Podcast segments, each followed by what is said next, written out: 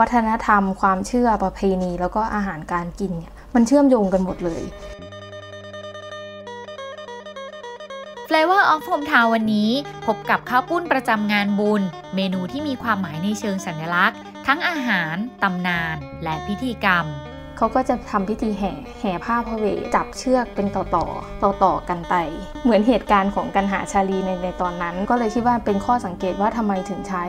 เส้นขนมจีนเนี่ยเป็นตัวแทนของงานบุญครั้งนี้ค่ะ ข้าวปุ้นงานบุญพเวทที่เส้นขนมจีนมีความหมายมากกว่าแค่เชือก แต่ยังเป็นเครื่องเตือนใจถึงความเสียสละและความสุขส่วนตัวได้อีกด้วย ขนมจีนน้ำยาก็เลยกลายเป็นอาหารที่เราใช้บริจาคทานครั้งใหญ่ เพื่อลำลึกถึงการบำเพ็ญบุญกุศล ความดีความเสียสละความสุขส่วนตัว เหมือนอย่างที่พระเวสสันดรชาดกได้ได้เคยทำอะค่ะ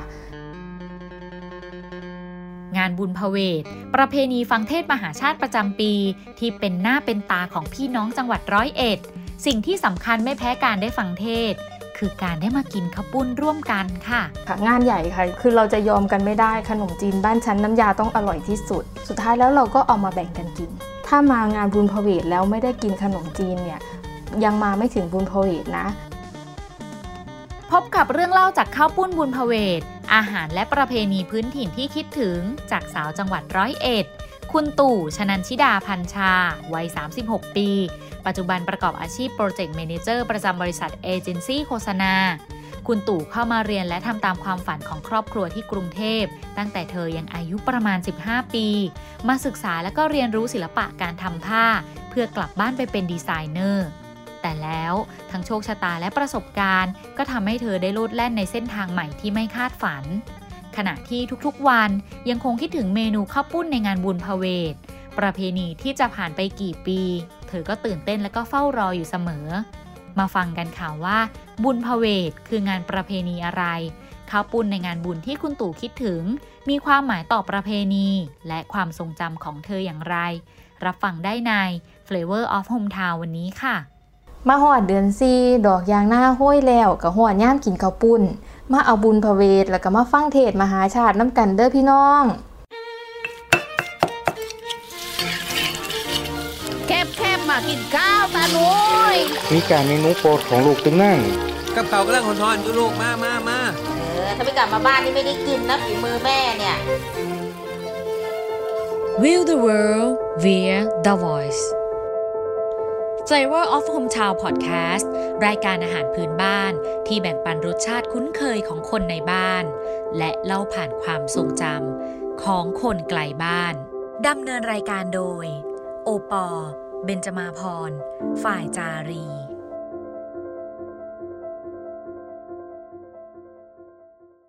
หลายคนในที่นี้นะคะ น่าจะพอรู้จักกับข้าวปุ้นกันมาบ้างแล้ว นั่นก็คือคำเรียกของขนมจีนในภาษาอีสานนั่นเองค่ะ แต่ว่า บุญพเวทคำที่มาอยู่ติดกันเนี่ยสิคะคืออะไร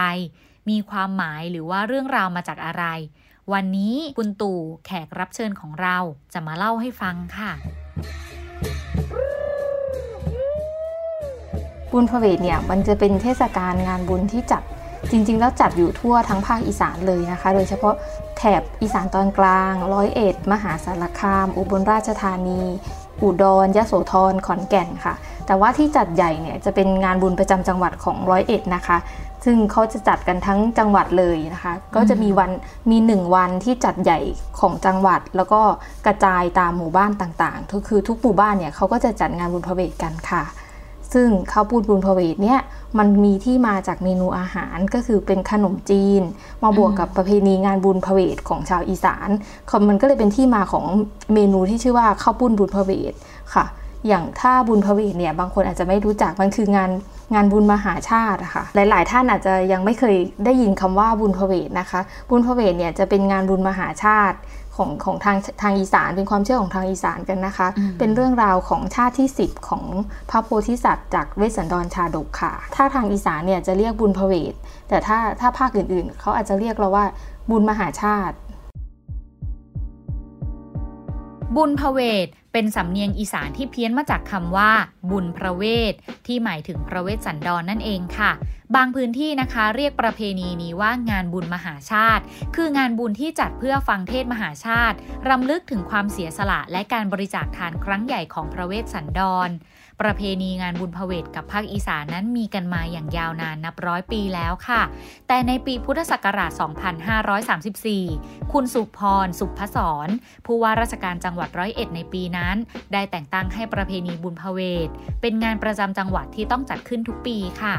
ชาวร้อยเอ็ดนะนะคะ มีความเชื่อกันว่า หากได้ฟังเทศบุญพเวทครบ 13กันจบภายในวันเดียว และมีการทำพิธีบูชาอย่างถูกต้อง จะเกิดเป็นอานิสงส์ส่งผลให้ไปเกิดในศาสนาของพระศรีอริยเมตไตร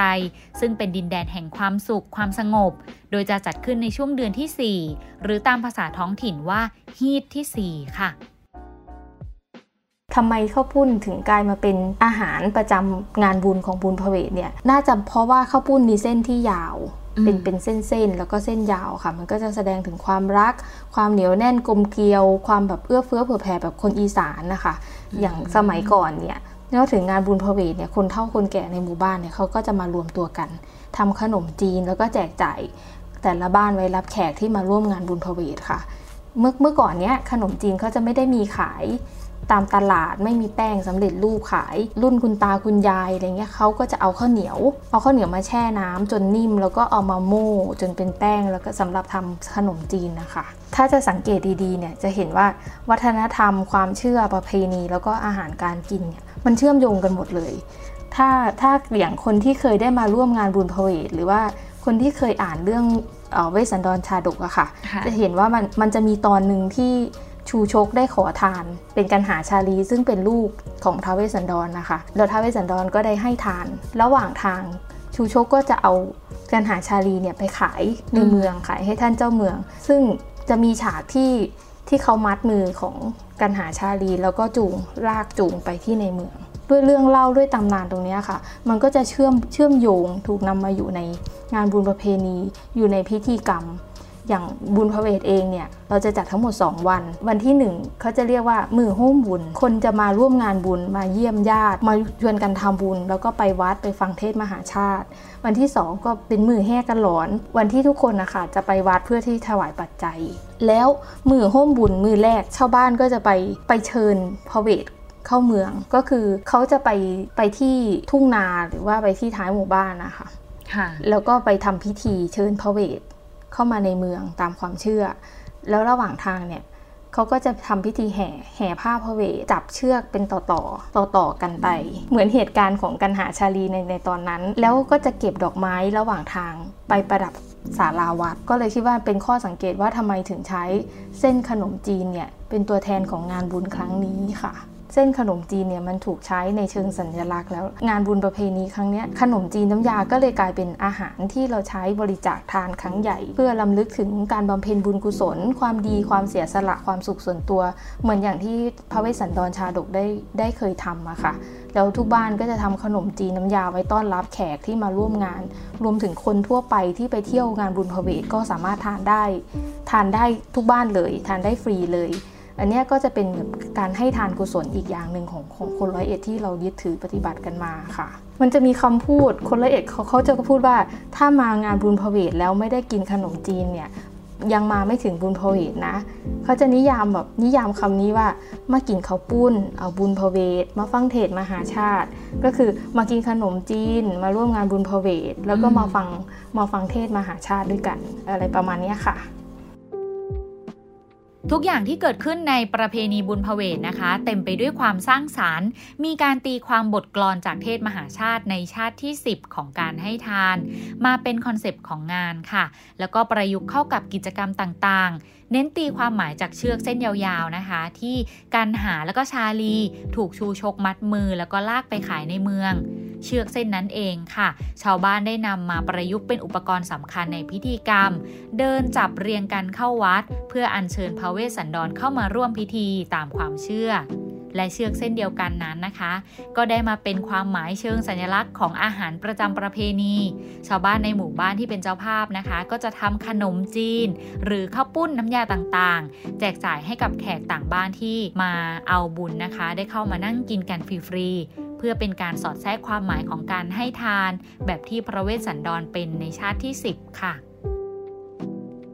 คือทุกบ้านอะจะทำขนมจีน เป็นขนมจีนเป็นหม้อๆไว้รับแขกที่บ้าน ก็จะมีญาติพี่น้องมาจากต่างต่างหมู่บ้านต่างอำเภอ หรือว่าคนที่มาเที่ยวงานเขาก็จะมากับข้าวสารมีข้าวสารมาฝาก มีดอกไม้ทูบเทียนมาเพื่อเพื่อที่จะมามาฝากบ้านบ้านงาน คือสมมุติว่าหมู่บ้านเราเนี่ยวันเนี้ยจัดงานบุญพเวท ทุกบ้านเป็นเจ้าภาพจะต้องทำขนมจีนไว้ที่บ้านเพื่อเพื่อเลี้ยงแขกที่จะมาร่วมงาน แล้วก็จะแบ่งไปวัดไปทำบุญที่วัด แล้วก็ชวนญาติพี่น้อง ชวนแขกที่มางานเนี่ยค่ะ ไปฟังเทศมหาชาติที่วัด มีความเข้าถึงเรือนชานมีความแบบมามาที่บ้านมามาทานข้าวที่บ้านกันก่อน แล้วก็ออกไปวัดด้วยกันอะไรประมาณนี้ค่ะ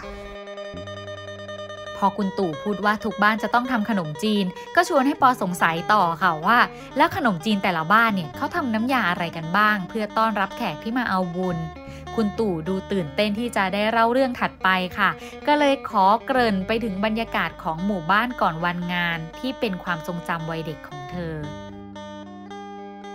งานบุญพเวทเนี่ยมันเป็นงานงานใหญ่งานประจำปีของของคนร้อยเอ็ดเนี่ยทุกคนก็จะรอคอย ตอนเราเป็นเด็กๆเนี่ยเราก็จะตื่นเต้น ตื่นเต้นตั้งแต่วันเตรียมงานแล้วคือก่อนที่ก่อนที่จะถึงวันงานนะคะช่วงตอนนี้เราโตมาในยุคที่คุณพ่อคุณแม่ไม่ได้มาบีบข้าวปุ้นเหมือนสมัยก่อนละ แต่เขาก็ยังมีการรวมตัวกันอยู่ มาช่วยกันตัดใบตอง มาทำขนมเทียนข้าวต้มมัดเอาไว้กินกับขนมจีนในงาน แล้วเราก็จะถามกันคือในละแวกบ้านด้วยความที่เมนูมันคือขนมจีนเนี่ยเราก็จะพยายามที่จะแลกเปลี่ยนกันว่า คุณย่ายบ้านเจ้าเฮ็ดน้ำยาหยัง บ้านนี้เฮ็ดน้ำยากะทิบ้านนี้เฮ็ดน้ำยาป้า จะได้ไม่ซ้ำกัน แล้วตอนเช้าเราก็จะเอาเอาน้ำยาเนี่ยค่ะมาแลกกันแต่ละบ้าน แล้วก็ชิม ตอนเด็กๆ เราก็จะมีความแบบ คุยขิงใส่กันกับเพื่อนๆว่าเนี่ยแม่ใครทำอร่อยกว่าอะไรเงี้ยค่ะ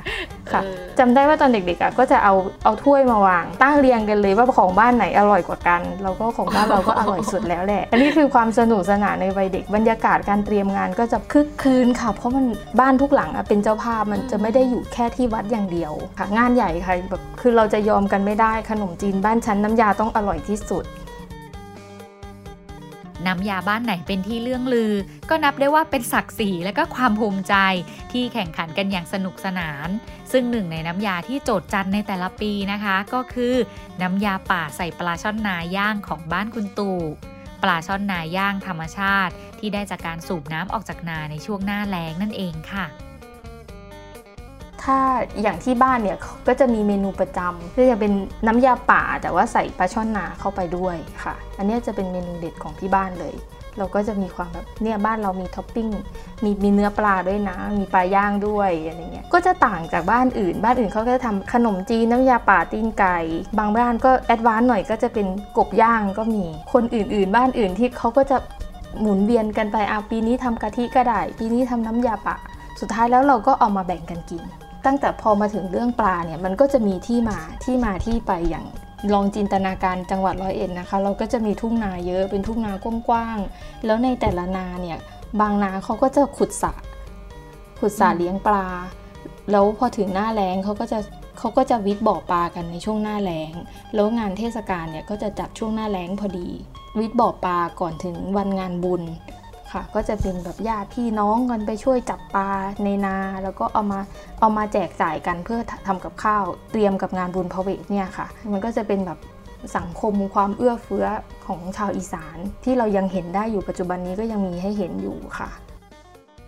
คุณตู่เล่าต่อว่าไม่เพียงแต่ปลาช่อนนาเท่านั้นนะคะ แต่เส้นข้าวปุ้นหรือว่าเส้นขนมจีนในวันงาน ก็ทำมาจากข้าวเหนียวที่คนในชุมชน ช่วยกันเก็บเกี่ยวจากทุ่งนาในหมู่บ้านอีกด้วยค่ะ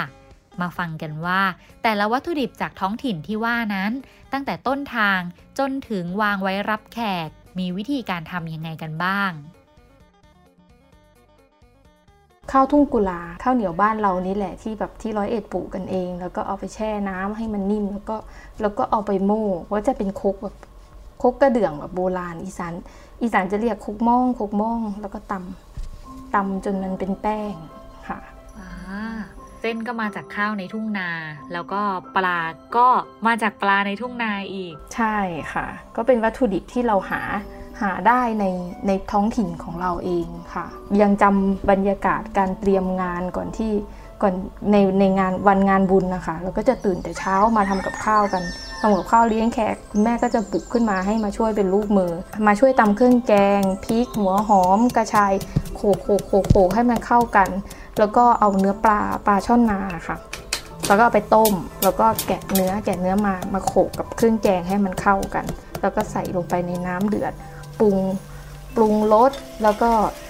ถ้าบ้านอื่นน่ะเขาก็จะจบแค่นี้ละแต่บ้านเราไม่พอบ้านเราก็จะก็จะเอาปลาช่อนอีกชุดหนึ่งเนี่ยค่ะ ไปย่าง ไปย่างพอสุกให้มันหอม แล้วก็แล้วก็แกะเนื้อใส่เข้าไปในในน้ำยาขนมจีน มีทั้งเนื้อปลา เนื้อปลาที่ที่อยู่ในน้ำแกง แล้วก็เนื้อปลาที่แบบที่เคี้ยวได้ เป็นปลาช่อนก็จะเคี้ยวได้เต็มเต็มคำแบบนี้มันมันก็จะมีความหอมหอมปลาย่างอะค่ะ มันก็จะต่างกับน้ำยาปลาทั่วไป เสร็จแล้วเราก็จะมาจัดสำรับขนมจีนเอาไว้เลี้ยงแขก ก็จะมีพวกผักพื้นบ้านที่หาได้ง่าย ๆ อย่างพวกถั่วฝักยาวกะหล่ำปีหั่นฝอยใบแมงลักผักชีลาวก็จะตั้งเป็นสำรับรอรับแขกใครไปใครมาก็สามารถแบบมาตักทานได้เลย อย่างความทรงจำตอนเด็กๆอะคือ ใครไปใครมาก็บ้านนี้ทำขนมจีนอะไร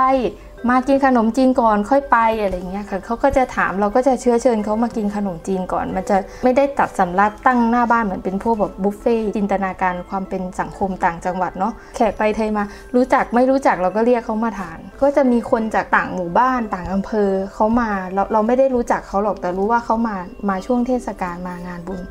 เดินผ่านมาเขาเราก็จะถามเขาก่อนว่ากินข้าวหรือยังมากินขนมจีนไหมอะไรเงี้ยค่ะ เราก็จะสนุกเราก็จะตื่นเต้นมาช่วยกันทำกับข้าวแล้วแล้วมันไม่ได้มีแค่บ้านเรา บางทีมันจะมีมีบริบทกันขอต้นหอมบ้านนี้นิดนึงเอาไปขอกระชายเขามาเพิ่มหน่อยไปขอพริกบ้านป้ามาเพิ่มหน่อย แล้วก็จะมีการแลกเปลี่ยนหมุนเวียนกัน มันก็จะเป็นบรรยากาศแบบคลึกคลืนนิดนึงค่ะ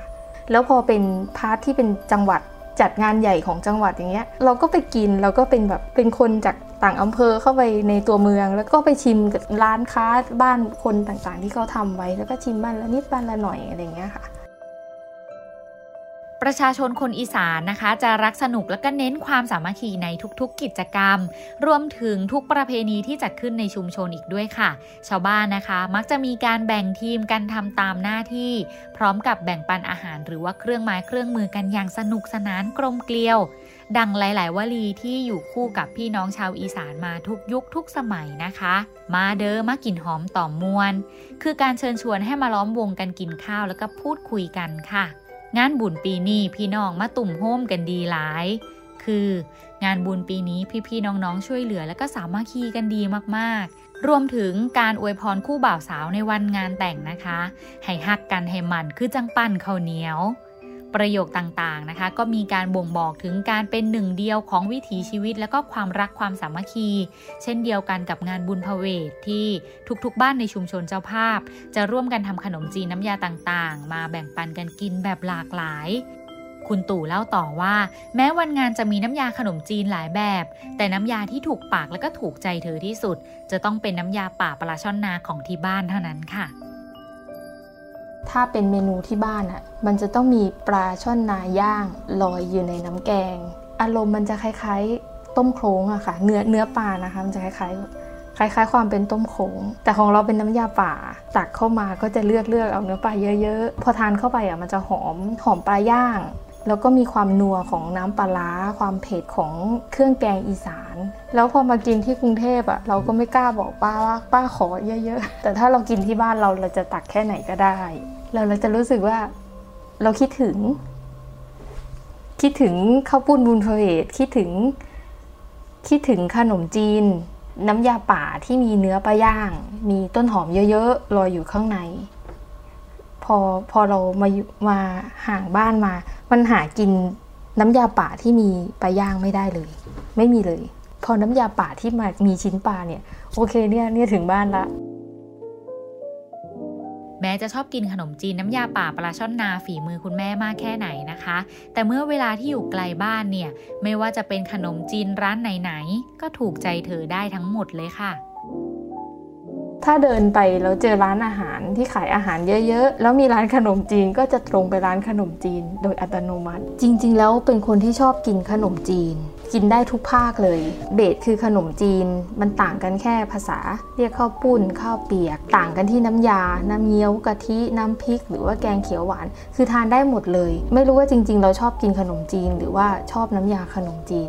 แต่ถ้าเป็นน้ำยาที่ชอบจริงๆอะชอบน้ำยาป่า แล้วเป็นน้ำยาป่าของบ้านเรา ก็ไม่ได้อยู่บ้านนานแบบจากบ้านมาสิบกว่าปีแล้วค่ะ เวลากลับไปเนี่ยก็จะออเดอร์ ก็จะออเดอร์เลยว่า ขอเมนูนี้นะคะคุณแม่ให้แม่ทำไว้รอให้ให้ เพราะว่าไม่เคยได้กลับไปช่วงงานเทศกาลงานบุญก็น่าน่าจะ 16 ปีได้แล้วที่ที่ไม่ได้กลับไปงานเทศกาลถ้าเป็นขนมจีนน้ำยาทั่วไปเนี่ย ทานทุกอาทิตย์เลยชอบกินขนมจีนมาก ถ้าเป็นขนมจีนน้ำยาปลาช่อนย่างของที่บ้านเนี่ยน่าจะ 2 ปีที่แล้ว คุณตู่เล่าต่อว่า เธอห่างหายจากข้าวปุ้นบุญพเวทมานานมากแล้ว ความทรงจำที่ชัดเจนที่สุดสำหรับเธอ คือช่วงวัยเด็กก่อนอายุ 15 ปี ก่อนที่เธอจะย้ายเข้ามาใช้ชีวิตในกรุงเทพมหานคร มาอาศัยอยู่กับคุณป้า เพื่อทำตามความฝันที่ครอบครัว ออกแบบไว้ให้เป็นนักออกแบบ ที่บ้านก็เป็นท้องไร่ท้องนาเนาะแล้วก็ที่บ้านทำผ้า พวกผ้าไหมผ้ามัดหมี่พวกเนี้ยค่ะ คือพี่สาวพี่อะเขาเป็นดีไซเนอร์จบญี่ปุ่นมา แล้วก็มาเปิดร้านนู่นนี่นั่น อยู่ที่กรุงเทพเป็นร้านตัดเสื้อ โดยโดยที่แม่เราเนี่ยก็เป็นแบบอาร์ติสออกแบบลายผ้าทำผ้าไหมอะไรพวกนี้ อยู่แล้ว มันก็ประจวบเหมาะกันพอดี แล้วพี่สาวก็ไม่มีคนช่วยงาน ลูกค้าก็ก็เข้ามาเยอะในในสมัยนั้นเนี่ยแบรนด์แฟชั่นมันมันไม่ได้เกลื่อนกลาดเสื้อผ้าที่ขายในห้างเหมือนเหมือนทุกวันนี้นะคะ คนที่จะใส่เสื้อผ้าพอดีตัวจะต้องมาตัด จะต้องไปที่ร้านตัดเสื้อเป็นร้านบูติกอะไรเงี้ยตอน 10 กว่าปีที่แล้วเนาะทุกคนก็เลยอยากให้ตามรอยพี่สาว เพราะมันค่อนข้างรายได้ดี มีความมั่นคง แล้วก็มีมีกิจการรองรับทั้งของที่บ้านอยู่แล้ว ก็เลยให้มา มาเรียน fashion design อายุประมาณ 14-15 ค่ะ ย้ายเข้ามาอยู่กรุงเทพมีมีโรงเรียนดีๆ มีโอกาสมากกว่า โรงเรียนในที่นี้คือ คือมีโรงเรียนที่สอนเกี่ยวกับพวกแฟชั่น สอนดีไซน์สอนสเก็ต แล้วก็เรียนพิเศษตั้งแต่เด็กๆเลยถ้าเด็กคนอื่นๆเขาก็คงไปเรียนคณิตวิทย์อะไร แต่เราต้องไปเรียนออกแบบ เรียนสเก็ตภาพแฟชั่น เรียนมูลาดมูลาดเป็นศิลปะการจับผ้าด้วยมือเปล่าของฝรั่งเศสอะไรพวกนี้ค่ะ ก็ไม่ได้คิดอะไรมาก ก็แม่อยากให้มาก็มา ก็มาใช้ชีวิตอยู่ที่กรุงเทพอยู่กับคุณป้า กับพี่สาวลูกลูกคุณป้า ได้กลับไปเยี่ยมบ้านก็ปีละครั้งต้นกล้าที่ครอบครัวบ่มเพาะหวังจะให้เติบโตมาเป็นดีไซเนอร์ ถึงช่วงวัยหนึ่ง เธอก็พบกับความฝันและก็ความต้องการของตัวเอง ที่อยากจะออกไปผจญภัยในโลกกว้าง คุณตู่เปลี่ยนสายอาชีพจากดีไซเนอร์ สู่การทำงานเบื้องหลังวงการผลิตสื่อ ด้วยคำสัญญาที่ฝากไว้กับครอบครัวว่า แม้ไม่ได้เดินตามเส้นทางที่ทุกคนวางไว้ให้ แต่ก็จะออกไปใช้ชีวิตในแบบของตัวเองให้ถึงที่สุด และเก็บเกี่ยวทุกประสบการณ์ มาพัฒนาผ้าไหมที่แม่ทำให้ได้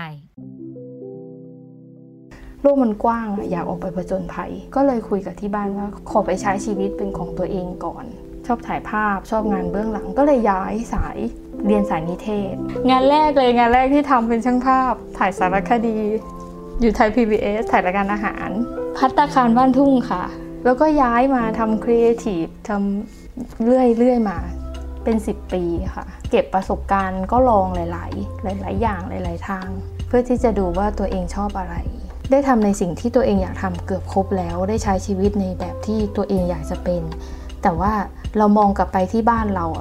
แม่ก็แก่แล้ว แล้วสิ่งที่น่าเป็นห่วงและน่ากังวลที่สุดอะคือ เสียดาย